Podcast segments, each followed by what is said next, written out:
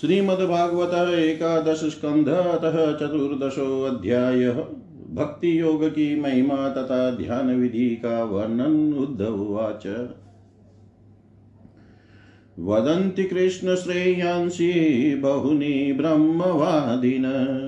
तेषां विकल्पप्राधान्यमुत्ताहो एकमुख्यता। भवतोदाहृत स्वामिन् भक्तियोगो नपेक्षित। निरस्य सर्वतः सङ्गं येन तव्याविशेन्मन श्रीभगवानुवाच कालेन नष्टा प्रलयै वाणीयं वेदसंज्ञिता मयादौ ब्रह्मणे प्रोक्ता धर्मो यस्यां मदात्मक। तेन प्रोक्ता च पुत्राय मनवे पूर्वजाय सा ततो भृगवादयो अगृह्णन् सप्तब्रह्ममहर्षय तेभ्यः पितृभ्यस्तत्पुत्रा देवदानवगूयका। मनुष्याः सिद्धगन्धर्वा सविद्याधरचारणा किं देवाः किन्नरा नागा रक्ष किं पुरुषादय? भव्यस्तेषां प्रकृतयो रजसत्त्वतमो भुव। याभिर्भूतानि भिद्यन्ते भूतानां मतयस्तथा। यथा प्रकृति सर्वेषां चित्रावाचः स्रवन्ति। एवं प्रकृतिविचित्र्याद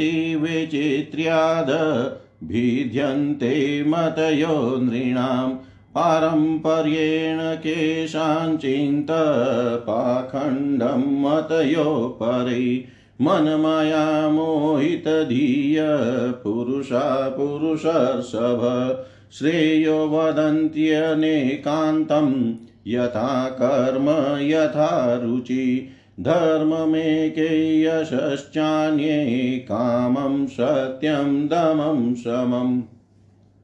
अन्ये वदन्ति स्वातं वा ऐश्वर्यं त्यागभोजनं, केचिदयज्ञतपोदानं, व्रतानि नियमान्यमान्। आद्यन्तवन्त एवेषां लोका विनिर्मिता दुःखोदर्कास्तमो निष्ठा क्षुद्रानन्दाशु चार्पिता मयर्पितात्मनसभ्य निरपेक्षस्य सर्वत, मयात्मना सुखं यतत्कुतः स्यादविषयात्मनाम् अकिञ्चनस्य दान्तस्य, शान्तस्य समचेतस मया सन्तुष्टमनस, सर्वाः सुखमया दिश। न पार्मेष्टयं, न महेन्द्रधिष्णयं, न सार्वभौमं, न रसाधिपत्यं। न योगसिद्धिरपुनर्भवं वा मयार्पितात्मेच्छति मद्विनान्यत न तथा मे प्रियतम, आत्मयो निर्न शङ्कर न च सङ्कर्षणो न श्रीर्निवात्मा च यथा भवान्।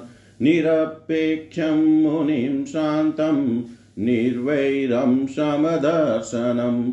अनुव्रजाम्यहं नित्यं पूयेत्यङ्घ्रिरेणुभिः निष्किञ्चनामयनुरुक्तचेतस शान्ता महान्तोऽखिलजीववत्सला कामेरनालब्धधियो जुषन्ति यत्तनेरपेक्ष्यं न विदुः सुखं मम।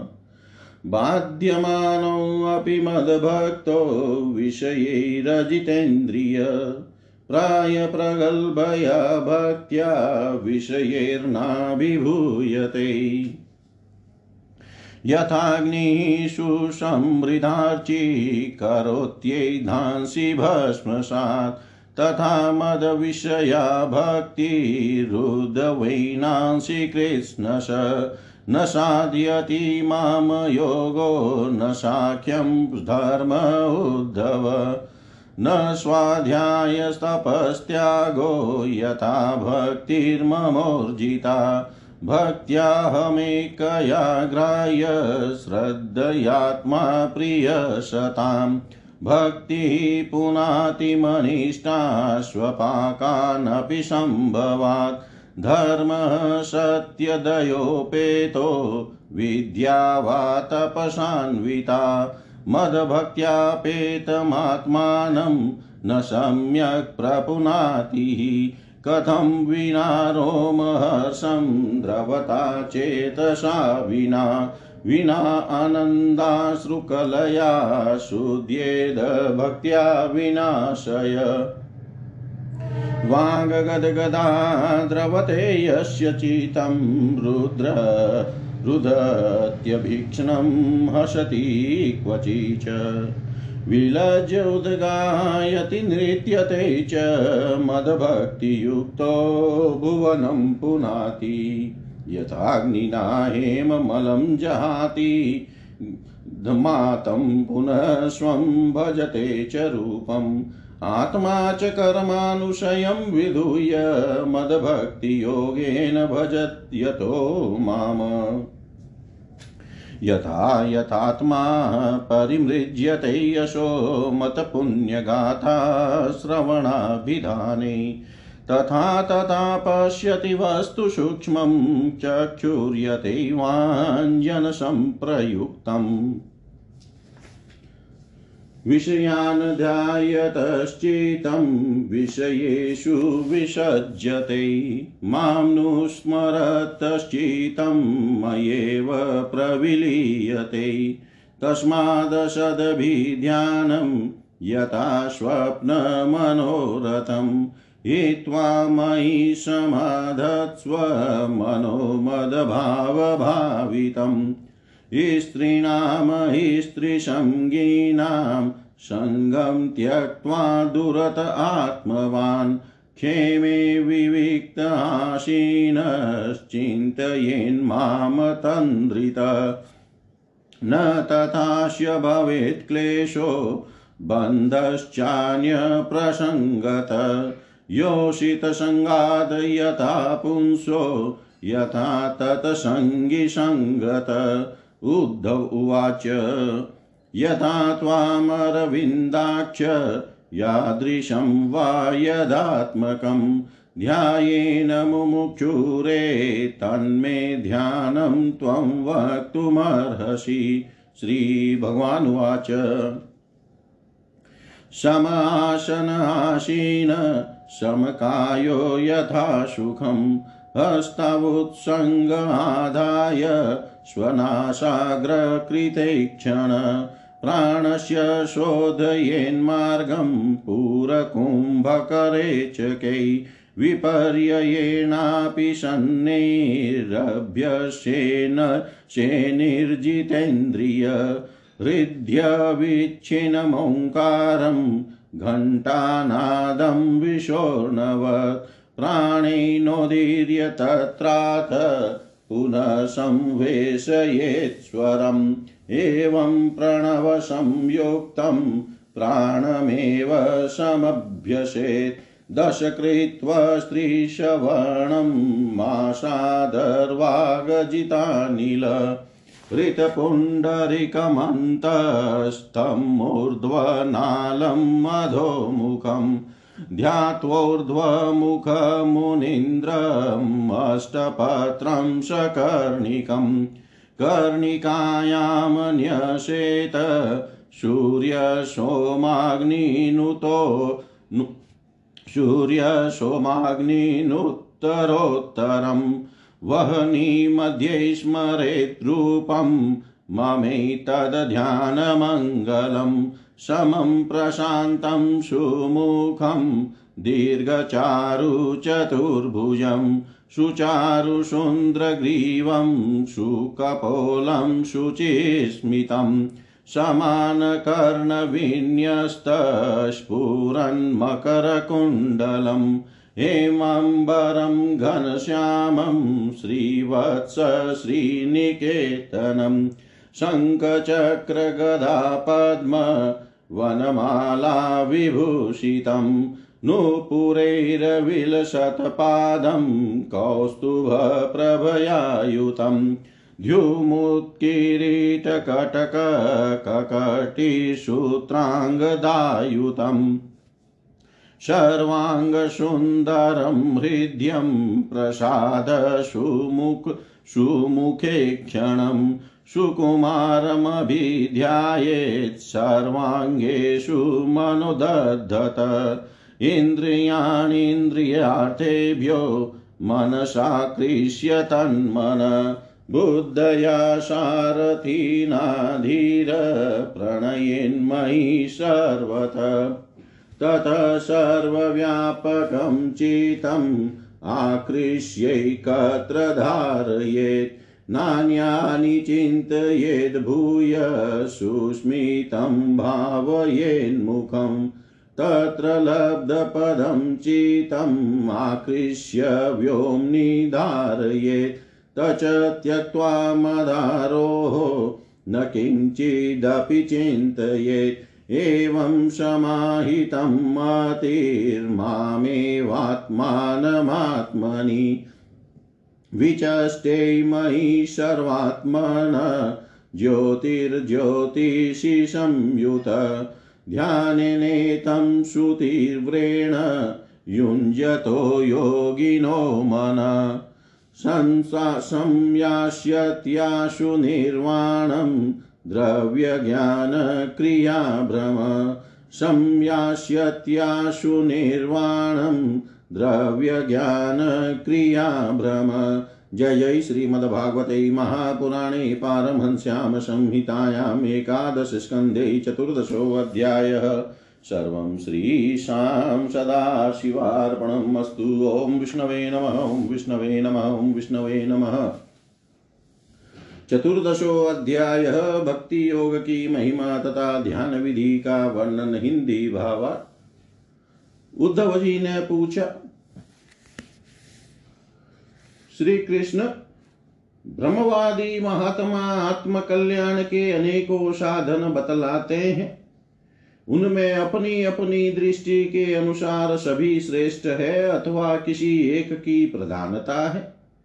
मेरे स्वामी, आपने तो अभी अभी भक्ति योग को ही निरपेक्ष एवं स्वतंत्र साधन बतलाया है। क्योंकि इसी से सब और से आसक्ति छोड़कर मन आप में ही तन्मय हो जाता है। भगवान श्री कृष्ण ने कहा, प्रिय उद्धव, यह वेदवाणी समय के फेर से प्रलय के अवसर पर लुप्त हो गई थी। फिर जब सृष्टि का समय आया, तब मैंने अपने संकल्प से ही से ब्रह्मा को उपदेश किया। इसमें मेरे भागवत धर्म का ही वर्णन है। ब्रह्मा ने अपने ज्येष्ठ पुत्र स्वयं भुव मनु को उपदेश किया और उनसे भृगु, अंगिरा, मरिचि, पुलह, अत्रि, पुलस्त्य और क्रतु, इन सात प्रजापति महर्षियों ने ग्रहण किया। तदनंतर इन ब्रह्म ऋषियों की संतान देवता, दानव, गुह्यक, मनुष्य, सिद्ध, गंधर्व, विद्याधर, चारण किन्देव किन्नरा, किन्नर नाग राक्षस और किम पुरुष आदि ने से अपने पूर्वज, इन्हीं ब्रह्म ऋषियों से प्राप्त किया। सभी जातियों और व्यक्तियों के स्वभाव, उनकी वासनाएँ सत्वरज और तमोगुण के कारण भिन्न भिन्न हैं। इसलिए उनमें और उनकी बुद्धि वृत्तियों में भी अनेकों भेद हैं। इसीलिए वे सभी अपनी अपनी प्रकृति के अनुसार उस वेद वाणी का भिन्न भिन्न अर्थ ग्रहण करते हैं। वह वाणी ही ऐसी अलौकिक है कि उससे विभिन्न अर्थ निकलना स्वाभाविक ही है। इसी प्रकार स्वभाव भेद तथा परंपरागत उपदेश के भेद से मनुष्यों की बुद्धि में भिन्नता आ जाती है। और कुछ लोग तो बिना किसी विचार के वेद भुरुद पाखंड मतावलंबी हो जाते हैं। प्रिय उद्धव, सभी की बुद्धि मेरी माया से मोहित हो रही है। इसी से वे अपने अपने कर्म संस्कार और अपनी अपनी रुचि के अनुसार आत्म कल्याण के साधन भी एक नहीं, अनेकों बतलाते हैं। पूर्व मीमांसक धर्म को, साहित्याचार्य यश को काम शास्त्री काम को योग वेता सत्य और समदमादि को दंड नीति कार ऐश्वर्य को, त्यागी त्याग को और लोकाया, लोकायतिक भोग को ही मनुष्य जीवन का स्वार्थ परम लाभ बतलाते हैं। कर्मयोगी लोग यज्ञ, तपदान, व्रत तथा यम नियम आदि को पुरुषार्थ बतलाते हैं। परंतु ये सभी कर्म है। इनके फल स्वरूप जो लोक मिलते हैं, वे उत्पत्ति और नाश वाले हैं। कर्मों का फल समाप्त हो जाने पर उनसे दुख ही मिलता है। और सच पूछो तो उनकी अंतिम गति घोर अज्ञान ही है। उनसे जो सुख मिलता है, वह तुच्छ है, नगण्य है, और वे लोग भोग के समय भी असूया आदि दोषों के कारण शोक से परिपूर्ण है। इसलिए इन विभिन्न साधनों के फेर में न पड़ना चाहिए। प्रिय उद्धव, जो सब और से निरपेक्ष बेपरवाह हो गया है किसी भी कर्म या फल आदि की आवश्यकता नहीं रखता। और अपने अंतकरण को सब प्रकार से मुझे ही समर्पित कर चुका है। परमानंद स्वरूप में उसकी आत्मा के रूप में स्फुरित होने लगता हूँ। इससे वह जिस सुख का अनुभव करता है, वह विषय लोलुप प्राणियों को किसी प्रकार मिल नहीं सकता। जो सब प्रकार के संग्रह, परिग्रह से रहित अकिंचन है, जो अपनी इंद्रियों पर विजय प्राप्त करके शांत और समदर्शी हो गया है जो मेरी प्राप्ति से ही मेरे सानिध्य का अनुभव करके ही सदा सर्वदा पूर्ण संतोष का अनुभव करता है। उसके लिए आकाश का एक एक कोना आनंद से भरा हुआ है। जिसने अपने को मुझे सौंप दिया है, वह मुझे छोड़कर न तो ब्रह्मा का पद चाहता है और न देवराज इंद्र का। उसके मन में न तो सार्वभौम सम्राट बनने की इच्छा होती है, और न वह स्वर्ग से भी श्रेष्ठ रसातल का ही स्वामी होना चाहता है। वह योग की बड़ी बड़ी सिद्धियों और मोक्ष तक की भी अभिलाषा नहीं करता। उद्धव, मुझे तुम्हारे जैसे प्रेमी भक्त जितने प्रियतम हैं, उतने प्रिय मेरे पुत्र ब्रह्मा, आत्मा शंकर, सगे भाई बलराम जी, स्वयं अर्धांगिनी लक्ष्मी जी और मेरा अपना आत्मा भी नहीं है। जिसे किसी की अपेक्षा नहीं, जो जगत के चिंतन से सर्वता उपरत होकर मेरे ही मनन चिंतन में तलीन रहता है और राग द्वेष न रख कर सबके प्रति समान दृष्टि रखता है। उस महात्मा के पीछे पीछे मैं निरंतर यह सोच कर घूमा करता हूँ कि उसके चरणों की धूल उड़कर मेरे ऊपर पड़ जाए और मैं पवित्र हो जाऊँ। जो सब प्रकार के संग्रह परिग्रह से रहित है, यहाँ तक कि शरीर आदि में भी अहंता ममता नहीं रखते। जिनका चित मेरे ही प्रेम के रंग में रंग गया है, जो संसार की वासनाओं से शांत उपरत हो चुके हैं और जो अपनी महता उदारता के कारण स्वभाव से ही समस्त प्राणियों के प्रति दया और प्रेम का भाव रखते हैं, किसी प्रकार की कामना जिनकी बुद्धि का स्पर्श नहीं कर पाती, उन्हें मेरे जिस परमानंद स्वरूप का अनुभव होता है, उसे और कोई नहीं जान सकता।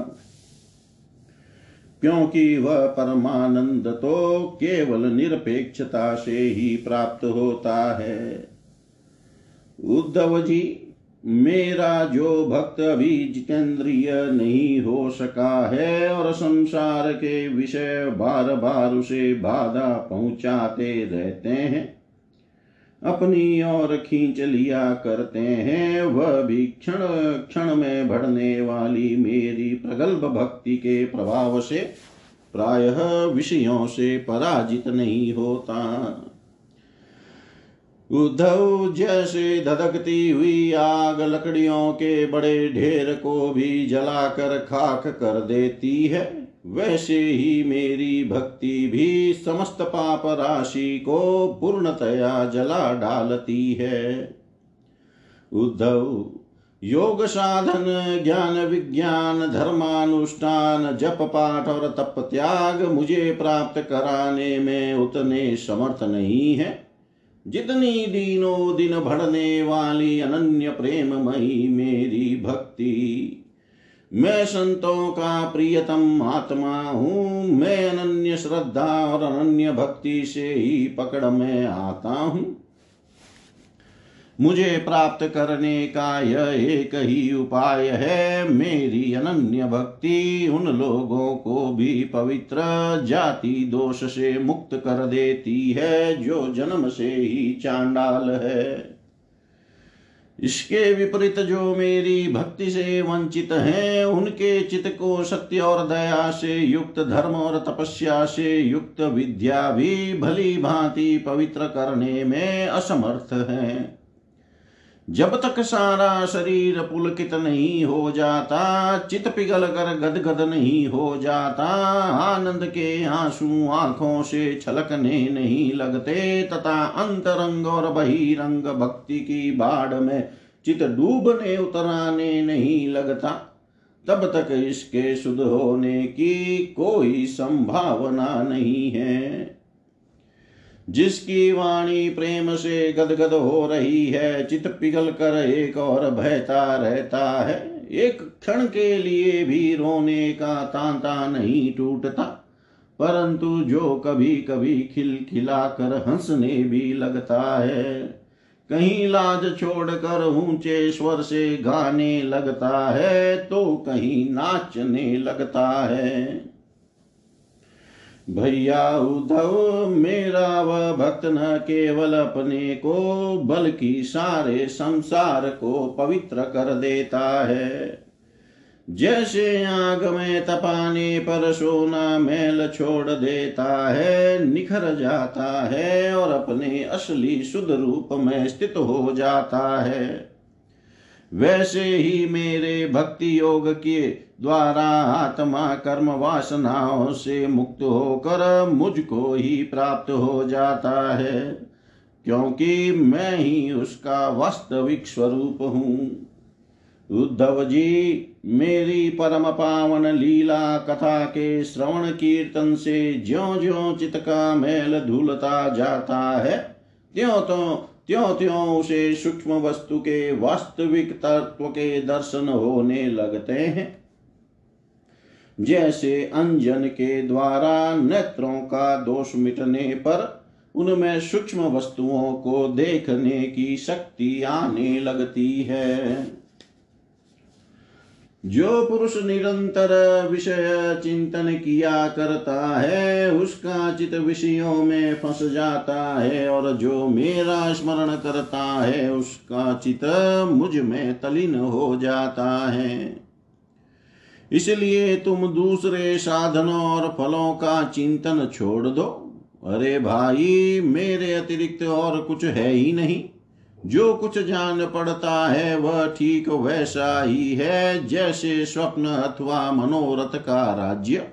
इसलिए मेरे चिंतन से तुम अपना चित शुद्ध कर लो और उसे पूरी तरह से एकाग्रता से मुझमें ही लगा दो।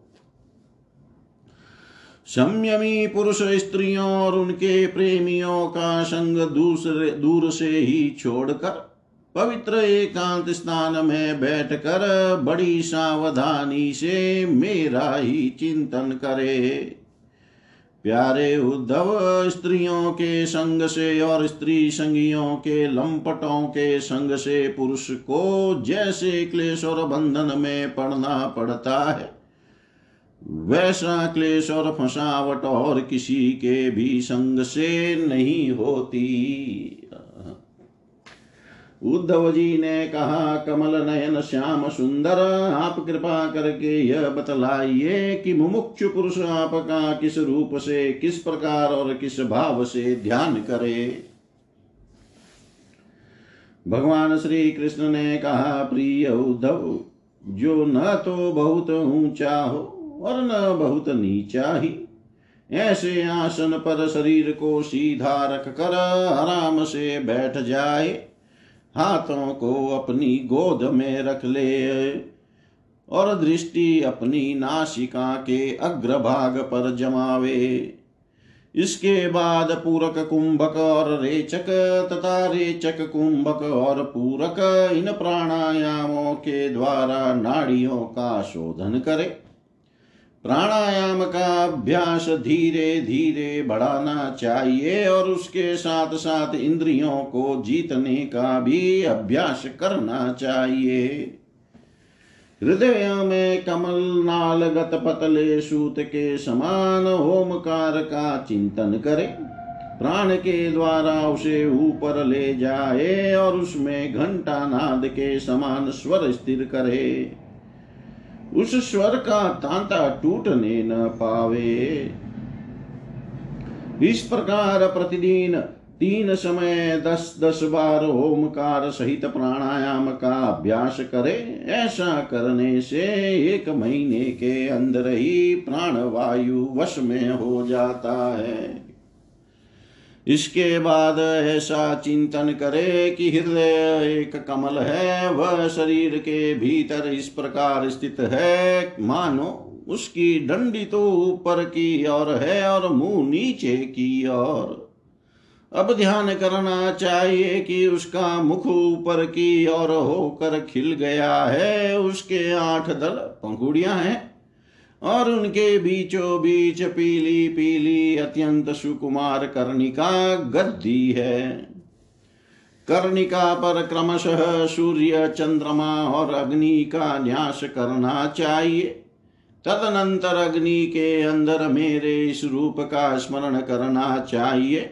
मेरा यह स्वरूप ध्यान के लिए बड़ा ही मंगलमय है। मेरे अवयवों की गठन बड़ी ही सुडोल है। रोम रोम से शांति टपकती है। मुख कमल अत्यंत प्रफुल्लित और सुंदर है। घुटनों तक लंबी मनोहर चार भुजाएँ हैं। बड़ी ही सुंदर और मनोहर गर्दन है। मरकत मणि के समान सुस्निग्ध कपोल है। मुख पर मंद मंद मुस्कान की अनोखी ही छटा है। दोनों ओर के कान बराबर हैं और उनमें मकराकृत कुंडल झिलमिल झिलमिल कर रहे हैं। वर्षा कालीन मेघ के समान श्यामल शरीर पर पिताम्बर फहरा रहा है। श्रीवत्स एवं लक्ष्मी जी का चिन्ह वक्षस्थल पर दाएँ बाएँ विराजमान है। हाथों में क्रमशः शंख, चक्र, गदा एवं पद्म धारण किए हुए हैं। गले में वनमाला लटक रही है, चरणों में नूपुर शोभा दे रहे हैं, गले में कौस्तुभ मणि जगमगा रही है। अपने अपने स्थान पर चमचमाते हुए किरीट कंगन, करधनी और बाजू बंद शोभायमान हो रहे हैं। मेरा एक एक अंग अत्यंत सुंदर एवं हृदय हारी है। सुंदर मुख और प्यार भरी चितवन कृपा प्रसाद की वर्षा कर रही है। उद्धव, मेरे इस सुकुमार रूप का ध्यान करना चाहिए और अपने मन को एक एक अंग में लगाना चाहिए। बुद्धिमान पुरुष को चाहिए कि मन के द्वारा इंद्रियों को उनके विषयों से खींच ले। और मन को बुद्धि रूप सारथी की सहायता से मुझमें ही लगा दे। चाहे मेरे किसी भी अंग में क्यों न लगे। जब सारे शरीर का ध्यान होने लगे, तब अपने चित्त को खींच कर एक स्थान में स्थिर करे और अन्य अंगों का चिंतन न करके केवल मंद मंद मुस्कान की छटा से युक्त मेरे मुख का ही ध्यान करे। जब चित मुखारविंद में ठहर जाए, तब उसे वहाँ से हटकर, हटाकर आकाश में स्थिर करे। तदनंतर आकाश का चिंतन भी त्याग कर मेरे स्वरूप में आरूढ़ हो जाए और मेरे सिवा किसी भी वस्तु का चिंतन न करे। जब इस प्रकार चित समाहित हो जाता है, तब जैसे एक ज्योति दूसरी ज्योति से मिलकर एक ही हो जाती है। वैसे ही अपने में मुझे और मुझ सर्वात्मा में अपने को अनुभव करने लगता है। जो योगी इस प्रकार तीव्र ध्यान योग के द्वारा मुझमें ही अपने चित्त का संयम करता है उसके चित से वस्तु की अनेकता तत्संबंधी ज्ञान और उनकी प्राप्ति के लिए होने वाले कर्मों का भ्रम शीघ्र ही निवृत्त हो जाता है। जय जय श्रीमद्भागवते महापुराणे पारमहंस्यां संहितायाम् एकादशस्कन्धे चतुर्दशोऽध्यायः सर्वं श्रीशां सदाशिवार्पणम् ॐ विष्णवे नमः, ॐ विष्णवे नमः, ॐ विष्णवे नमः। श्रीमद्भागवत एकादश स्कंधतः पंचदशोऽध्यायः भिन्न भिन्न सिद्धियों के नाम और लक्षण। श्री भगवानुवाच जितेन्द्रियस्य, युक्तस्य, जितश्वासस्य, योगिन।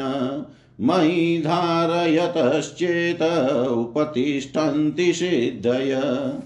उद्धव उवाच, कया धारणया काश्वीत् कथस्वीतशिधिरच्युत कति वा सिद्धयो ब्रूहि, योगिनां सिद्धिदो भवान्। श्रीभगवानुवाच सिद्धयो अष्टादश प्रोक्ता धारणा योगपारगै तासामष्टौ मतप्रधाना दशेव गुणहेतव अणिमा महिमा मूर्तेर्लघिमा प्राप्तिरिन्द्रियै प्रकाम्य श्रुतदृष्टेषु शक्तिप्रेरणमीशिता गुणेष्वसङ्गो वशिता यत् कामस्तदवश्यति। एतमे सिद्धय सौम्य अष्टावोत्पत्तिकामता। अनुर्मिमत्वं देहेऽस्मिन् दूरश्रवणदर्शनम्। मनोजवकामरूपं परकाय प्रवेशनम्। स्वच्छन्दमृत्युर्देवानां सहक्रीडानुदर्शनम् यथा सङ्कल्पसंसिधिराज्ञा प्रतिहता गति त्रिकालज्ञत्वमद्वन्द्वं परचित्ताद्यभिज्ञता अग्नयर्कम्भुविषदीनां प्रतिष्ठम्भोपराजय एताश चौदैशत प्रोक्ता योगधारणसिद्धय। यया धारणया या स्याद यथा वा स्यानिबोध मे। भूतसूक्ष्मात्मनि मयि तन्मात्रं धारयेन्मन। अणिमानं वाप्नोति तन्मात्रोपासको मम। महत्यात्मन्मयि परे यथा संस्थं मनो ददत्, महिमानं वाप्नोति भूतानां च पृथक् पृथक्। परमाणुमये चित्तं भूतानां महिरञ्जयन् कालसूक्ष्मार्थतां योगी लघिमानं वाप्नुयात्। धारयन्मयहन्त त्वयि मनो वैकारिकैखिलम् सर्वेन्द्रियाणामात्मत्वं प्राप्तिं प्राप्नोति मन्मना। महत्यात्मनि यसूत्रैः धारयेन्मयि मानसम्। प्राकाम्यपारमेष्ट्यं मे विन्दन्ते अव्यक्तजन्मन। विष्णौ त्रैधीश्वरे चित्तं धारयेत् कालविग्रहे। स ईशित्वं वाप्नोति क्षेत्रक्षेत्रज्ञचोदनां नारायणे तुरीयाख्यै भगवन् शब्दशब्दितै मनोमया दधद्योगी मधर्मावसितामियात् निर्गुणो ब्रह्माणि मयि निर्गुणे ब्रह्माणि मयि धारयन् विशदं मन परमानन्दमाप्नोति यत्र कामोऽविवशीयते श्वेतद्वीपपतौ चितं शुद्धै धर्ममये मयि धारयेन च तत्ताम्याति षडुर्मिरहितो नर। मयाकाशात्मनि प्राणे मनसा घोषमुद्वहन्। तत्रोपलब्धा भूतानां हंसोवाच शृणोत्यशो चक्षुस्त्वष्टरि संयोज्य त्वष्टारमपि चक्षुषि। माम तत्र मनसा ध्यायन् विश्वं पश्यति सूक्ष्मदृक् मनोमयीषुं संयोज्य देहं तदनुवायुना मद्धारणानुभावेन तत्रात्मा यत्र वै मन। यदा मन उपादाय यद यदरूपं बुभूषति, तत्तद्भवेन्मनोरूपं मद्योग्बलमाश्रय। परकायं विशनसिद्ध आत्मानं तत्र भावयेत्, पिण्डं हित्वा विशेत् प्राणो वायुभूतषडङ्घ्रिवत् पार्ष्णया पीडय गुदं, प्राणं हृद्दुरकण्ठमूर्धसु आरोप्य ब्रह्मरन्ध्रेण ब्रह्मनित्वोत सृजेत्तनुं विहरिष्यनशुरा क्रीडे मत्स्तं सत्वं विभावयेत् विमानेनोपतिष्ठन्ति सत्त्ववृत्तिशुरैः स्त्रिय यथा सङ्कल्पयेद् बुद्धया यदा वा मतपरपुमान् मयि सत्यै मनो युञ्जस्तथा तत्समुपास्नुते यो वै मदभावमापन्न ईशितुर्वसितु पुमान्, कुतश्चिन विहन्येत, तस्य चाज्ञा यथा मम मदभक्त्या शुद्धसत्त्वस्य योगिनो धारणाविद। तस्य त्रैकालिकी बुद्धिर्जन्म मृत्युपबृंहिता अग्न्यादिभिर्न हन्येत मुनिर्योगमयं वपु। मध्योगश्रान्तचितस्य यादसामुदकं यथा। मदविभूतिरभिध्यायन् श्रीवत्शास्त्रविभूषिता ध्वजातपत्रव्यजनैष भवेद पराजित। उपासकस्य मामेवं योगधारणया मुनै सिद्धयः पूर्वकथिता उपतिष्ठन्त्यशेषत। जितेन्द्रियस्य दान्तस्य जितश्वासात्मनो मुने मधारणां धारयत्का सा सिद्धिषु दुर्लभा अन्तरायान् वदन्त्येता युञ्जतो योगमुत्तमम् मया सम्पद्यमानस्य कालक्षपणहेतव अजन्मौषधितपो मन्त्रैर्यावतीरिह सिद्धयै योगेनाप्नोति ताः सर्वा नान्यैर्योगगतिं व्रजेत् सर्वासामपि सिद्धीनां हेतुपतिरहं प्रभु। अहं योगस्य साङ्ख्यस्य, धर्मस्य ब्रह्मवादिनाम्। अहमात्मा अन्तरो बाह्यो अनावृतः सर्वदेहिनां यथा भूतानि भूतेषु बहिरन्तः स्वयं तथा। यथा भूतानि भूतेषु बहिरन्तः स्वयं तथा। जय जय श्रीमद्भागवते महापुराणे पारमहंस्यां संहितायाम् एकादशस्कन्धे पञ्चोदशाध्याय। सर्वं श्रीशां सदाशिवार्पणम् अस्तु। ॐ विष्णवे नमः, ॐ विष्णवे नमः, ॐ विष्णवे नमः।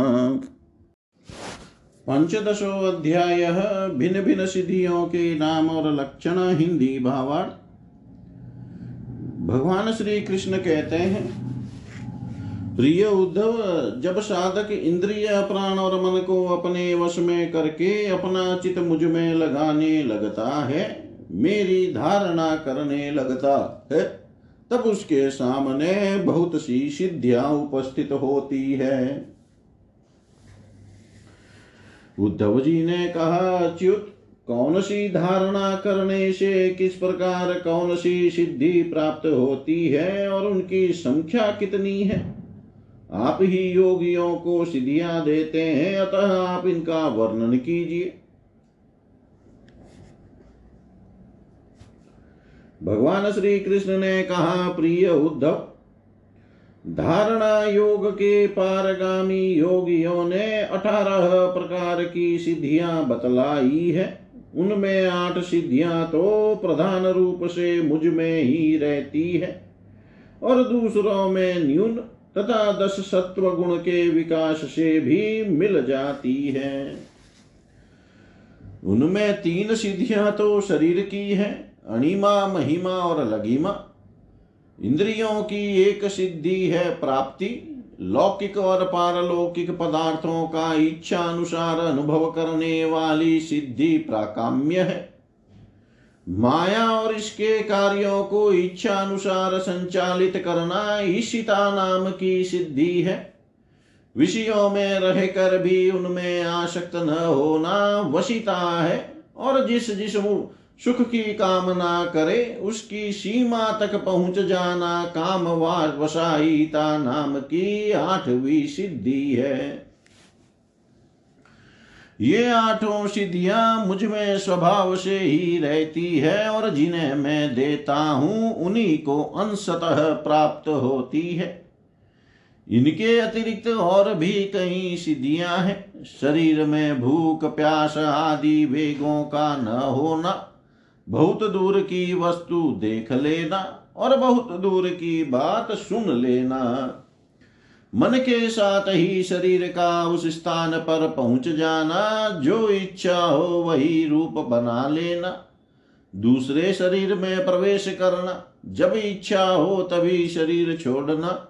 अप्सराओं के साथ होने वाली देव क्रीड़ा का दर्शन, संकल्प की सिद्धि। सब जगह, सबके द्वारा बिना ननु नच के आज्ञा पालन, ये दस सिद्धियाँ सत्वगुण के विशेष विकास से होती है।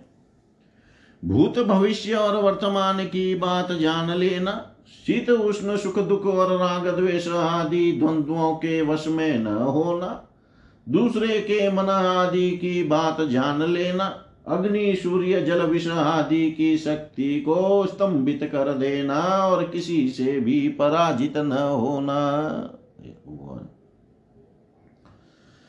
ये पाँच सिद्धियाँ भी योगियों को प्राप्त होती है। प्रिय योग धारणा करने से जो सिद्धियाँ प्राप्त होती है, उनका मैंने नाम निर्देश के साथ वर्णन कर दिया। अब किस धारणा से कौन सी सिद्धि कैसे प्राप्त होती है, यह बतलाता हूँ, सुनो। प्रिय उद्धव, पंचभूतों की सूक्ष्मतम मात्राएँ मेरा ही शरीर है। जो साधक केवल मेरे उसी शरीर की उपासना करता है और अपने मन को तदाकार बनाकर उसी में लगा देता है। अर्थात मेरे तन मात्रात्मक शरीर के अतिरिक्त और किसी भी वस्तु का चिंतन नहीं करता। उसे अणिमा नाम की सिद्धि अर्थात पत्थर की चट्टान आदि में भी प्रवेश करने की शक्ति अणुता प्राप्त हो जाती है। महतत्व के रूप में भी मैं ही प्रकाशित हो रहा हूँ। और उस रूप में समस्त व्यावहारिक ज्ञानों का केंद्र हूँ। जो मेरे उस रूप में अपने मन को महतत्वाकार करके तन्मय कर देता है, उसे महिमा नाम की सिद्धि प्राप्त होती है। और इसी प्रकार आकाश आदि पंचभूतों में जो मेरे ही शरीर है अलग अलग मन लगाने से उन उनकी महता प्राप्त हो जाती है। यह भी महिमा सिद्धि के ही अंतर्गत है। जो योगी, वायु आदि चार भूतों के परमाणुओं को मेरा ही रूप समझकर चित्त को तदाकार कर देता है, उसे लघिमा सिद्धि प्राप्त हो जाती है। उसे परमाणु रूप काल के समान सूक्ष्म वस्तु बनने का सामर्थ्य प्राप्त हो जाता है। जो सात्विक अहंकार को मेरा स्वरूप समझकर मेरे उसी रूप में चित की धारणा करता है, वह समस्त इंद्रियों का अधिष्ठाता हो जाता है। मेरा चिंतन करने वाला भक्त इस प्रकार प्राप्ति नाम की सिद्धि प्राप्त कर लेता है। जो पुरुष मुझ महतत्वाभिमानी सूत्रात्मा में अपना चित स्थिर करता है, उसे मुझ अव्यक्त जन्मा सूत्रात्मा की प्राकाम्य नाम की सिद्धि प्राप्त होती है। जिससे इच्छा अनुसार सभी भोग प्राप्त हो जाते हैं जो त्रिगुणमयी माया के स्वामी मेरे काल स्वरूप विश्व रूप की धारणा करता है, वह शरीरों और जीवों को अपने इच्छा अनुसार प्रेरित करने की सामर्थ्य प्राप्त कर लेता है। इस सिद्धि का नाम मिशित्व है। जो योगी मेरे नारायण स्वरूप में, जिसे तुर्य और भगवान भी कहते हैं, मन को लगा देता है मेरे स्वाभाविक गुण उसमें प्रकट होने लगते हैं और उसे वशिता नाम की सिद्धि प्राप्त हो जाती है। निर्गुण ब्रह्म भी मैं ही हूँ, जो अपना निर्मल मन मेरे इस ब्रह्म स्वरूप में स्थित कर लेता है, उसे परमानंद स्वरूपिणी कामवशाहिता नाम की सिद्धि प्राप्त होती है। इसके मिलने पर उसकी सारी कामनाएँ पूर्ण हो जाती है, समाप्त हो जाती है। प्रिय उद्धव, मेरा वह रूप जो श्वेत द्वीप का स्वामी है, अत्यंत शुद्ध और धर्ममय है। जो उसकी धारणा करता है, वह भूख, प्यास, जन्म, मृत्यु, शोक, मोह, इन छह उर्मियों से मुक्त हो जाता है और उसे शुद्ध स्वरूप की प्राप्ति होती है। मैं ही समष्टि प्राण रूप आकाशात्मा हूँ, जो मेरे इस स्वरूप में मन के द्वारा अनाहत नाद का चिंतन करता है, वह दूर श्रवण नाम की सिद्धि से संपन्न हो जाता है। और आकाश में उपलब्ध होने वाली विविध प्राणियों की बोली सुन समझ सकता है। जो योगी नेत्रों को सूर्य में और सूर्य को नेत्रों में संयुक्त कर देता है और दोनों के संयोग में मन ही मन मेरा ध्यान करता है। उसकी दृष्टि सूक्ष्म हो जाती है, उसे दूरदर्शन नाम की सिद्धि प्राप्त होती है और वह सारे संसार को देख सकता है। मन और शरीर को प्राणवायु के सहित मेरे साथ संयुक्त कर दे और मेरी धारणा करे तो इससे मनोजव नाम की सिद्धि प्राप्त हो जाती है। इसके प्रभाव से वह योगी जहाँ भी जाने का संकल्प करता है, वहीं उसका शरीर उसी क्षण पहुँच जाता है। जिस समय योगी मन को उपादान कारण बनाकर किसी देवता आदि का रूप धारण करना चाहता है तो वह अपने मन के अनुकूल वैसा ही रूप धारण कर लेता है। इसका कारण यह है कि उसने अपने चित्त को मेरे साथ जोड़ दिया है।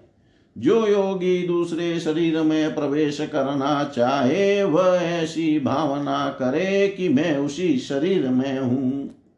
ऐसा करने से उसका प्राणवायु रूप धारण कर लेता है और वह एक फूल से दूसरे फूल पर जाने वाले भौरे के समान अपना शरीर छोड़कर दूसरे शरीर में प्रवेश कर जाता है। योगी को यदि शरीर का परित्याग करना हो तो हेड़ी से गुदा द्वारा, गुदा द्वार को दबाकर प्राणवायु को क्रमशः हृदय, वक्ष स्थल कंठ और मस्तक में ले जाए। फिर ब्रह्मरंध्र के द्वारा उसे ब्रह्म में लीन करके शरीर का परित्याग कर दे।